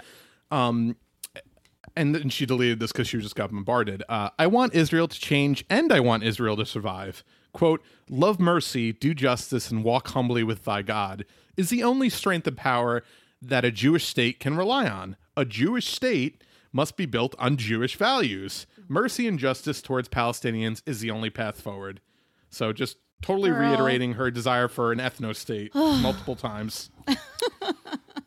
Yeah. So I had one response here I wanted to read. Um, not my response, but somebody replied, I want a single state, a, multi- ethnic and religious democracy where the rights of all people are recognized and equal. It's clear the two state thing is an unworkable farce. No, uh, no more prison cities. To which Marianne Williamson replied, A single state solution is acceptable only to those who oppose the existence of a Jewish state. Like well like you can't you can't have it a theocracy and be a democracy. Uh, as as the squad was rightfully tweeting out to their credit uh, saying you know you can't be a democracy and be an apartheid state. It just can't Did you see her respond? Her reply to uh, Andre Pr- uh, Promise, I think his name is, uh, cute on Twitter. yeah i saw some of that yeah. So, so I just want to read out a, a couple, a little exchange that she had. Just really shows where she's at on this issue. Um, someone responded to her initial tweet um, the settlements have grown at a rate that makes it impossible for a two-state solution what we need is a one-state solution with equal rights and representation for all incredibly disappointed bad fucking vibes um, to which she responded that is your opinion and i respect it. I also get that there are people or, or excuse me that there are so many settlements that at, the, at this point it would make it very hard to end them. Yet we must. What you call quote bad fucking vibes is someone simply saying that the state of israel has a right to exist. So uh, Andre Promise uh, responded The state was founded on the violent expulsion and liquidation of indigenous Palestinians. So, what does it mean when you say that the state has, quote, the right to exist? Um, especially considering that the very state we're engaged in uh, is engaged in a campaign of ethnic cleansing as we speak. To which she responded, I am not enrolled in your interpretation of events. I, wh- wh- what's his interpret reality? What the fuck is his? shouldn't you be asking like what's the enrollment process to uh, catch up to reality so uh, yeah i mean he, he had another reply here um, He had several, yeah. Uh, he said, I'm getting sick of saying this, but I, I'm just going to say it that Marianne belongs to a class and generation of Jewish people whose entire identity has been constructed around a terra nullius fable, of Israel that was that has never existed. Challenging that means challenging their whole identity. Now, uh, uh, terra nullius is a Latin term that means nobody's land. Uh, it was Right. a principle sometimes used in international law to justify claims that territory may be acquired by a state's occupation of it. So it's just uh, we decide that this is ours now. And Right. Here, here's a Latin legal term that we can use to. They're very to selective argue about that, though, because they It's still like believe in tabula, private it's property. tabula rasa, right? Blank canvas, Right. same thing. Right. Um, and there are there are a lot of people, a lot of Jewish people who who said like, yeah, no, I didn't realize that like because you know again like Catholicism, you go to school, and I can speak from my experience being raised as a Catholic. You go to school and you just learn about shit that's just like blatantly not true, and then you, as an adult, you come to learn like, oh yeah, that was all bullshit. Well, a lot of uh, Jewish kids, Jewish adults say like, yeah, no, as kids we learned about Israel basically being created, and we didn't like understand that there were people living there until we were in like our twenties, like that, like in twenties and thirties. Like this is just not something we were ever even aware of. Like you're just told a complete fucking fairy tale about the creation of Israel. Like it, like it was just you know like a march through the desert to this promised land that was sitting there like waiting for people to fucking start living there. And again, they just stole a bunch of people's fucking houses. Like you sitting in your fucking house right now. Imagine like people just come there with fucking guns at, with the backing of the U.S. and British armies and say, "Hey, And they're coming uh, from fucking Brooklyn. you got to leave." Right? They're, like to this day, the, the, there are like billion dollar nonprofits based out of Israel that are trying to recruit American Jews to move there with the promise of a free house. That Right. the, and they tell them And free well, healthcare We, we just we just evicted the people living there, and the house is yours now. Right, and the people who are forced out will go back to the house that they were forced out of and confront the people that live there now. And these these American Jews are like, "Oh, I was told no one lived here," and they they tell them like, "No, we were forced out. This is our house. This was our home." And they're like, "Well, it was given to me, so I didn't do anything wrong." And there's videos of this happening more and more. Oh, repeatedly, yeah. as- they're just like literally just taking people's homes, forcing them out at gunpoint, and then giving it to some American Jew that they promised to give them a, a free home. and it's like, well, if someone told me I could have a free home and no one lives there, I'd sure, Sure, fuck. You know? uh, fifteen. Some someone estimated, and this was like in 2015, so it actually might be higher now. But back in 2015, they did a study. They estimated about 15 percent of the settlers in Israel right now are Americans, like just people like you said from fucking Brooklyn and like you know Florida, wh- wh- wherever. Just just like went there Yeah, and just took someone's they- fucking house and got free health They will for free fly any American Jew to Israel for free just to get people to go there to be like, hey, look at all look how great it is here. Don't you want to live here now? Which is totally something you have to do when you when you're not doing anything wrong. You- Is just constant propaganda and PR to the tune of billions and trillions of dollars to facilitate the fucking lie of the creation of your. when they pay for your state. trip you actually have to stay with your sponsors and like your i guess group um, and if Oh, yeah. you decide to veer off course or ask too many questions they'll like cancel it and you have to pay them back Wow. somebody I, I remember somebody writing about it they were there on a birthright trip and they decided they Yeah. didn't want to stay with the group and they ended up having to um, you know pay for the cost i think of like the tour and i don't know if they also had to reimburse for the flights but yeah. yeah Uh, th- that sounds like the kind of shit that like the State Department warns you about if you try to go to North Korea. That I mean, that seriously sounds like the shit that like a timeshare company does to get you to go to like you know Colorado for a weekend. It's like, well, you can come, but you you have to sit through this presentation where we just torture you for three hours, and if you don't, You got to stay for the whole trip. on the golf on the golf cart on the path. If you stray from the path, we can't guarantee your safety.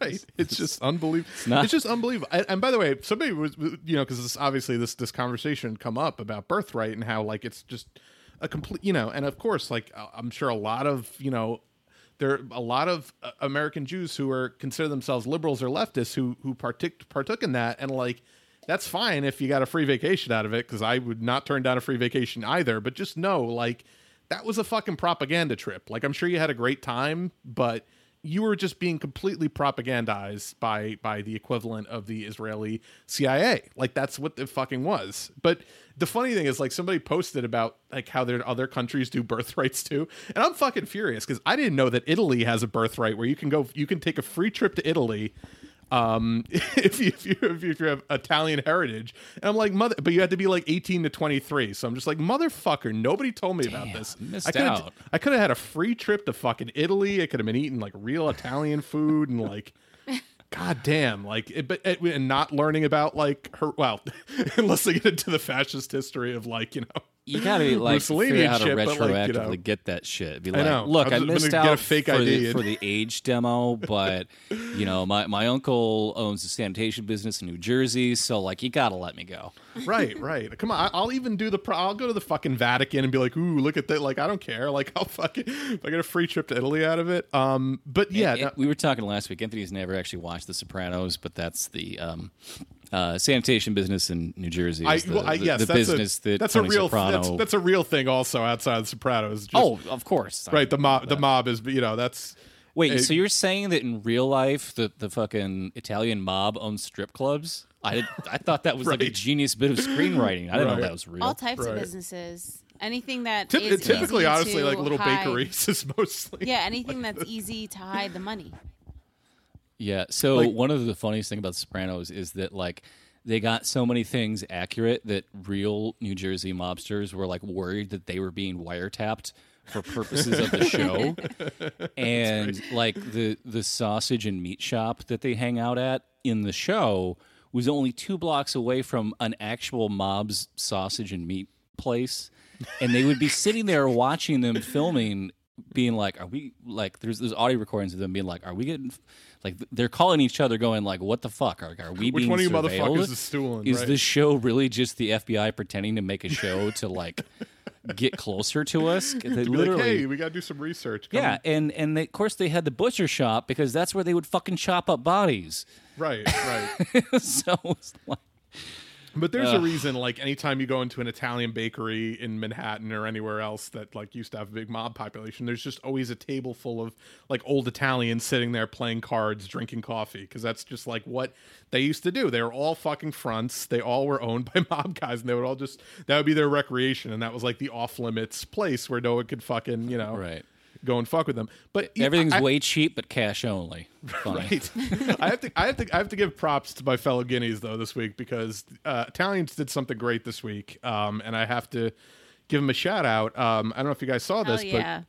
but Naples dock workers in solidarity with the Palestinians refused to load a cargo ship full of weapons that were being sold to Israel or being transported to Israel. Um, and they actually released a statement which I want to read out. Um, Naples dockers belong to the uh, SI Cobas Union, uh, belonging to the SI Cobas Union, join the struggle against uh, tra- uh, the transit of weapons through our ports. These weapons help feed wars and profits against the Palestinian people uh, that has suffered for decades uh, a ruthless repression by the state of Israel.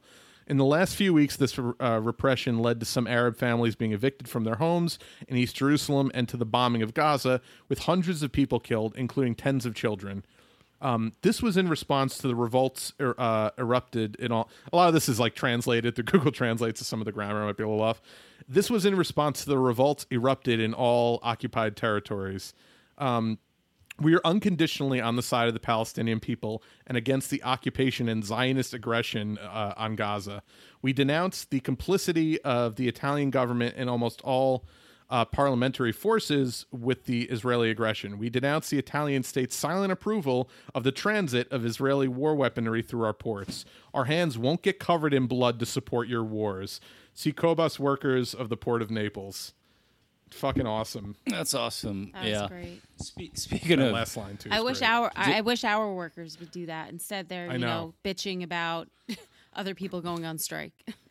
right. There are some pretty progressive uh, dock worker unions in the U.S. I know that there have been, um, I forget which unit it is, but uh, it might be the longshoremen. Um, but they were they were like one of the only unions that came out in opposition to this massive liquid natural gas uh, pipeline that uh, they actually would have benefited from this this new LNG terminal um, up in the Pacific Northwest a few years ago. Um, so there's there are definitely you know some good ones.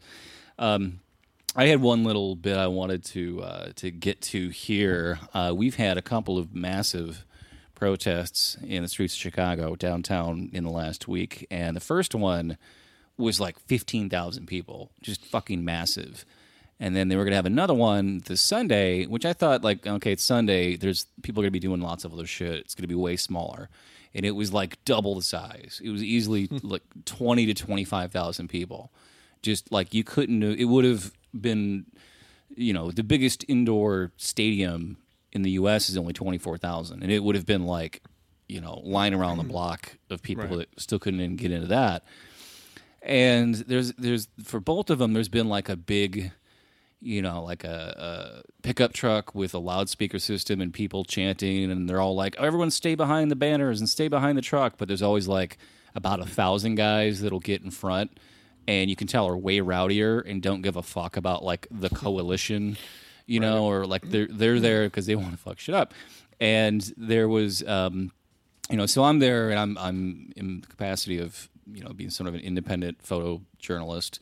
Um, I'm taking pictures, and of course, I want to get images that are the most dramatic and tell a story. Um, but you know, nobody that was there was breaking any laws, right? That's that's always the concern. Like if you're a photojournalist, live streamer, whatever, and people are smashing windows or lighting cop cars, like you want to make sure that if you upload anything, you're not showing faces or any kind of you know identifying, kind of a thing. And I'm always very cognizant of that, very careful Right. and I uh, was kind of following this this kind of rowdier group, and they had like those, um, you know, like the they're like uh, the the smoke burny things that put out tons of colored smoke that you see at like uh, soccer matches, you know, Gender reveal parties. or gender reveal parties before it Right. lights the state of California on fire. right, right. They, they had a bunch of those, so there's Flares just like this, right? like the like uh, red and white and green and black smoke billowing everywhere, which is just you know visually interesting to see a crowd of thousands of people and all this colored smoke. Uh, and then I see this one really small crowd, and I can't tell what's going on, but I'm like, okay, something's happening. So I, I bike up to it, and then I can tell that they're, they're lighting a uh, Israeli flag on fire and it's kind of smoldering and putting out smoke. And then finally, they climbed up on top of this uh, sort of shed that's uh, covering the stairway down to the subway. So I get like a really good kind of upward angle image of this flag right as it catches like fully on fire, and the whole crowd there is cheering and everything. And you know, it's just a little moment, burned a flag, no big deal. Um, so I uploaded that to the internet, and then all hell broke loose on my Twitter feed uh, and in my inbox because apparently, you know, for the last year, for every protest and riot we've had that I've uploaded video of, nobody's had a problem with it for the most part, right? But suddenly, right wingers, right? right wingers, liberals, and even leftists were coming after me for posting that video. Um, there was even a woman at the at the march who came up to me while they're burning the flag and was like, "You're not part of this protest, are you?" And I was like, I didn't know what she meant. And I just said, "I'm here marching in the streets with everybody else." And she's like, "So you didn't just you didn't just come upon this?" And I like I didn't I didn't understand what she meant by that. What do you- what do you- But I think she I think she was like she didn't um she didn't want the burning of that flag to be like you know make them look bad. Mm. And she was like preparing to kind of like explain something to me or say something like oh this doesn't represent what we're here for or some shit like that right?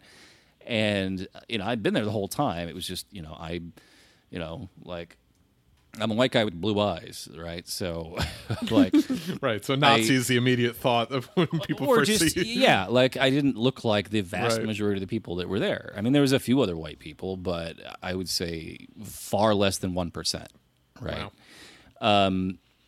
and i figured there would be more just kind of like generic activists there on a sunday Right. for it and there wasn't it was very very small It's a very diverse city, though. I mean, but yeah, but I, I would still diverse city. expect a bigger, bigger white population yeah than that. but- um but there was you know and then i you know i had let's see. So there was a liberal who said i don't agree with this violence. What, what, I, I posted I posted it up on Instagram and Twitter, and I think I was on Instagram's woman liberal woman said I don't agree with this violence, uh, and I was I, I replied to them. I was like, well the Supreme Court disagrees with you because uh, the burning flags is protected free speech. Uh, and then they replied that they wanted proof. They were like, "Where's the proof of that?" I'm like, "What? if only Supreme Court rulings were public record." right. If only there was a way to look that If up. only you were on a device right now where you could look up this The information. minute you, that but the minute you show on. them, though, they're gonna block you because they don't want Right. they don't want to hear it. They want to continue to believe Right. whatever they believe, and that's really all there's to it. And then I had a right wing troll who kept commenting that the 9 11 hijackers were pallies, meaning just, Palestinians. just, just not even true. I mean, that's Not even all, like the- not mostly even from like the- Pakistan, but you know, no, they were all Saudis. and all and all funded. they from, were yeah, all Saudi Arabia. nationals, every one of them. Um, and I said that, and he's They like, from- he just kept he just kept denying it over and over. Like, nope, they were Palestinian. Like, w- w- what does that have to fucking do with what's happening right now, anyway? like, uh, and then I had a right winger qu- quote tweet me and said, "Is this what my tax dollars are paying for?" Uh, what? What does that even mean? well, your Clearly- tax dollars are paying for the reason why people are protesting. Maybe address that. His- right? his No, your, tax your dollars. tax dollars are paying for the fucking flag of Israel. They're paying for the fucking. Well, first it goes to George Soros, and then he pays Right, it to right. Antifa, and then Antifa buys the flag, and then gives it to the Palestinians. Yeah, and, Oh, and then and then I got inboxed by somebody on Twitter uh, who's a mutual follower who said that I uh, needed to take the video down because the the police might come after the people in the video, and I was like, wait, why? it's it's protected for no one's breaking any laws there. And Right. If they were in in Palestine, I'd probably say that because they're they- you know they just fucking execute people all the time. They execute Right. that guy with the that famous flag photo. You know, char- like leading the charge. They killed that guy. Yeah. But So you I know. was, the, the response was, uh, "Do you think the police care if it's legal or not?" And I was like, "I mean, kind of, because they don't care if like if if somebody went up and like stole someone else's flag and burned it, then maybe."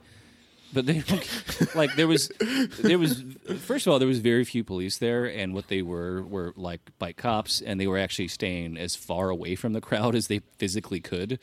Right. Right. So I you know, I'm sure they were watching out for anyone doing vandalism, but nobody was doing anything remotely they were just there to protect the, the, the, the buildings of all the people that you know. Exactly, exactly. and nobody was. I mean, the at at worst, at the previous march that actually ended at the Israeli consulate, like people did try to push past barricades and get up to the windows, and the cops were kind of like, "Hey, no, like you got to stand back," and that was the worst of it.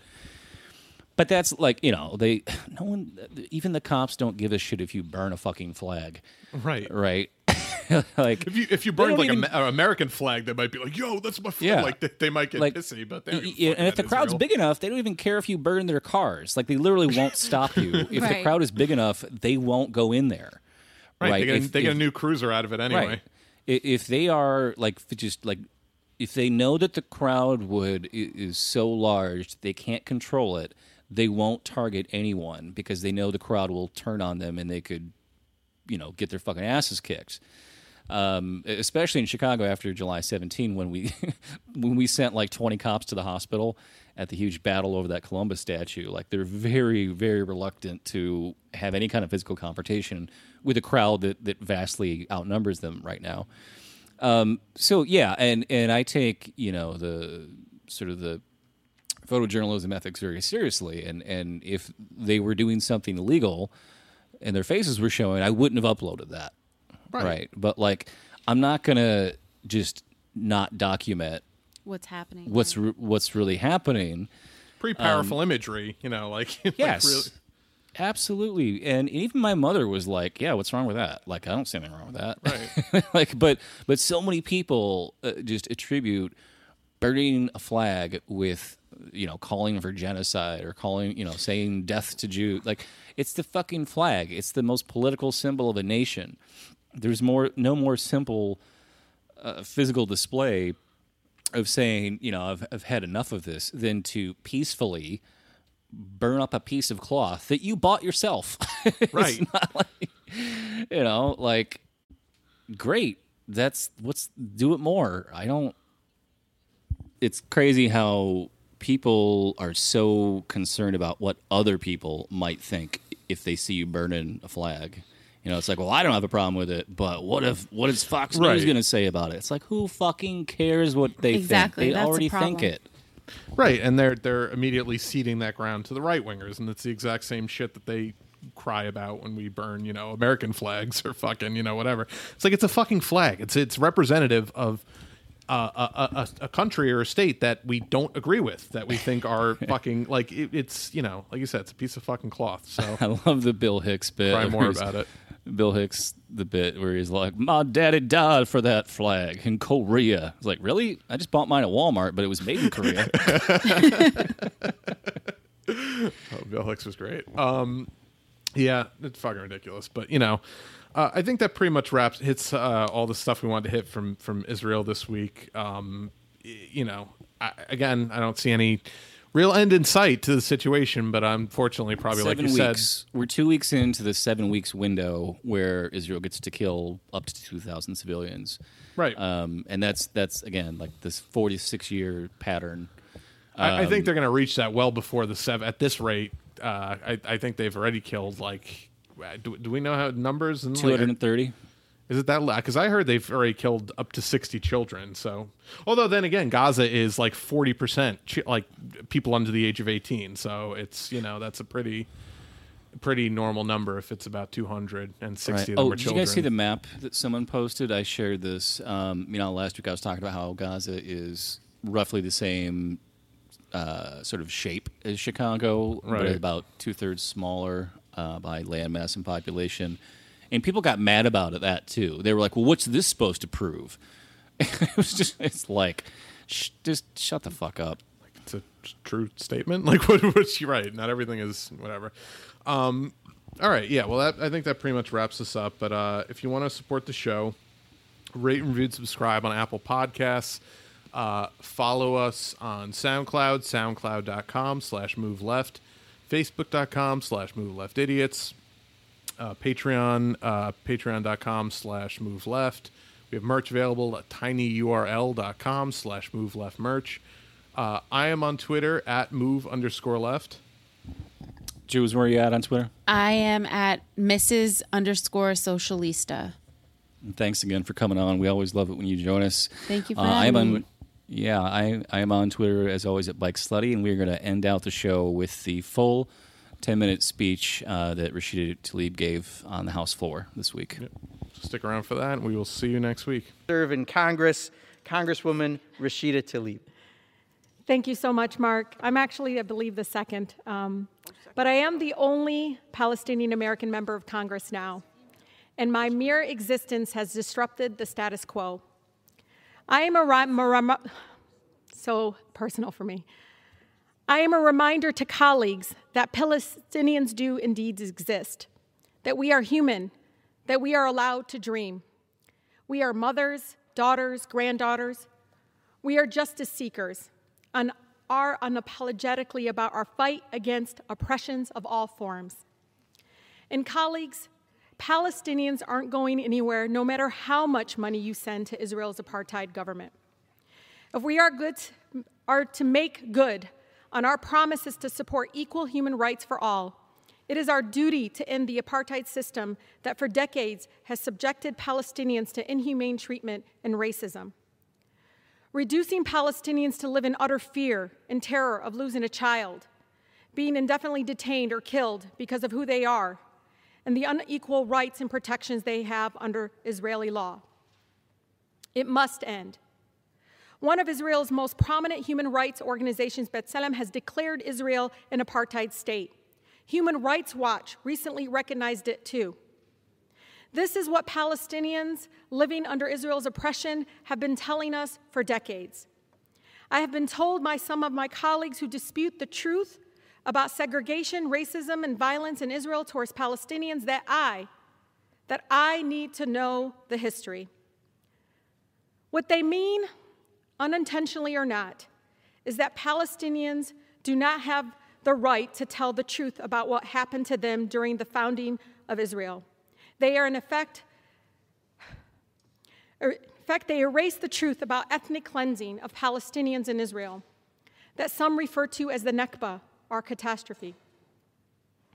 As Palestinians talk about our history, know that many of my black neighbors, indigenous communities, may not know what we mean by Nakba, but they do understand what it means to be killed, expelled from your home, land, made homeless, and stripped of your human rights. My ancestors and current family in Palestine deserve the world to hear their history without obstruction. They have a right to be able to explain to the world that they are still suffering, still being dispossessed, still being killed as the world watches and does nothing. As Peter Beinart, an American of Jewish faith, writes, quote, when you tell a people to forget its past, you are not proposing peace. You are proposing extinction. The Palestinian story is that of being made a refugee on the lands you called home. We cannot have an honest conversation about U.S. military support for the Israeli government today without acknowledging that for Palestinians, the catastrophe of displacement and dehumanization in their homeland has been ongoing since 1948. To read the statements from President Biden, Secretary Blinken, General Austin, and leaders of both parties, you'd hardly know Palestinians existed at all. There has been no recognition of the attack on Palestinian families being ripped from their homes in East Jerusalem right now, or home demolitions no mention of children being detained or murdered, no recognition of a sustained campaign of harassment and terror by Israeli police against worshipers, kneeling down and praying and celebrating their holiest days in one of their holiest places. No mention of Al Aqsa being surrounded by violence, tear gas, smoke, while people pray.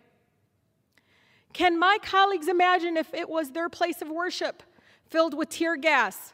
Could you pray as stun grenades were tossed into your holiest place? Above all, there has been absolutely no recognition of Palestinian humanity. If our own State Department can't even bring itself to acknowledge the killing of Palestinian children is wrong, well, I will say it for the millions of Americans who stand with me against the killing of innocent children, no matter their ethnicity or faith. I weep for all the lives lost under the unbearable status quo, every single one, no matter their faith, their background. We all deserve freedom, liberty, peace, and justice, and it should never be denied because of our faith or ethnic background.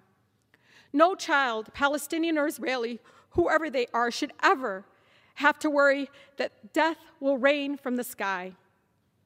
How many of my colleagues are willing to say the same, to stand for Palestinian human rights as they do for Israelis? There is a crushing dehumanization to how we talk about this terrible violence. The New York Post reported that Palestinian death row reported the Palestinian death roll toll as Israeli casualties. ABC says that Israelis are, quote, killed while Palestinians simply, quote, die, as if by magic as if they were never human to begin with. Help me understand the math. How many Palestinians have to die for their lives to matter? Life under apartheid strips Palestinians of their human dignity. How would you feel if you had to go through dehumanizing, checkpoints, two blocks from your own home to go to the doctor or travel across your own land? How would you feel if you had to do it while pregnant in the scorching heat as soldiers with guns controlled your freedom? How would you feel it if you lived in Gaza where your power and water might be out for days or weeks at a time? Where you cut were cut off from your the outside world by inhumane military blockade. Meanwhile, Palestinians' rights to nonviolent resistance have been curtailed and even criminalized. Our party leaders have spoken forcefully against BDS, calling its proponents anti Semitic, despite the same tactics being critically, critical to ending the South African apartheid mere decades ago. What we are telling Palestinians fighting apartheid is the same thing being told to my black neighbors and Americans throughout that are fighting against police brutality here. There is no form of acceptable resistance to state violence. As long as the message from Washington is that our military support for Israel is unconditional, Netanyahu's extremism right wing government will continue to expand settlements, continue to demolish homes, and continue to make the prospects for peace impossible. 330 of my own colleagues, and Democrats and Republicans here, 75% of the body here, signed a letter pledging that Israel shall never be made, made to comply with basic human rights laws that other countries that receive our military aid must observe. You know, when I see the images and videos of destruction and death in Palestine, all I hear are the children screaming from pure fear and terror. I want to read something a mother named Iman in Gaza wrote two days ago. She said, quote, Tonight I put the kids to sleep in our bedroom so that when we die, we die together.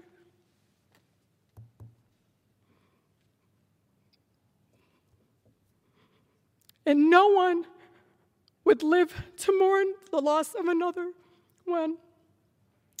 The statement broke me a little more because of my country's policies and funding will deny this mother's right to see children live, her own children live without fear, and to grow old without painful trauma and violence.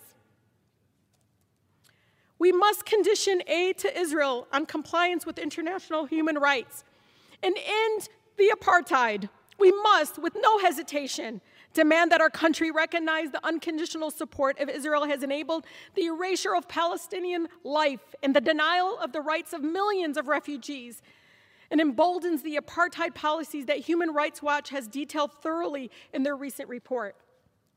I stand before you not only as a congresswoman for the beautiful 13 district strong, but also as a proud daughter of Palestinian immigrants and the granddaughter of a loving Palestinian grandmother living in the occupied Palestine. You take that and you combine it with the fact that I was raised in one of the most beautiful, blackest cities in America, a city where movements for civil rights and social justice are birthed, the city of Detroit. So I can't stand here. I can't stand silent when injustice exists, where the truth is obscured. If there's one thing Detroit instilled in this Palestinian girl from Southwest, it's you always speak truth to power even if your voice shakes. The freedom of Palestinians is connected to the fight against oppression all over the world. Lastly, to my sitty in Palestine, Ashanik and of Hannah, I stand here because of you. Thank you. I yield back. Okay.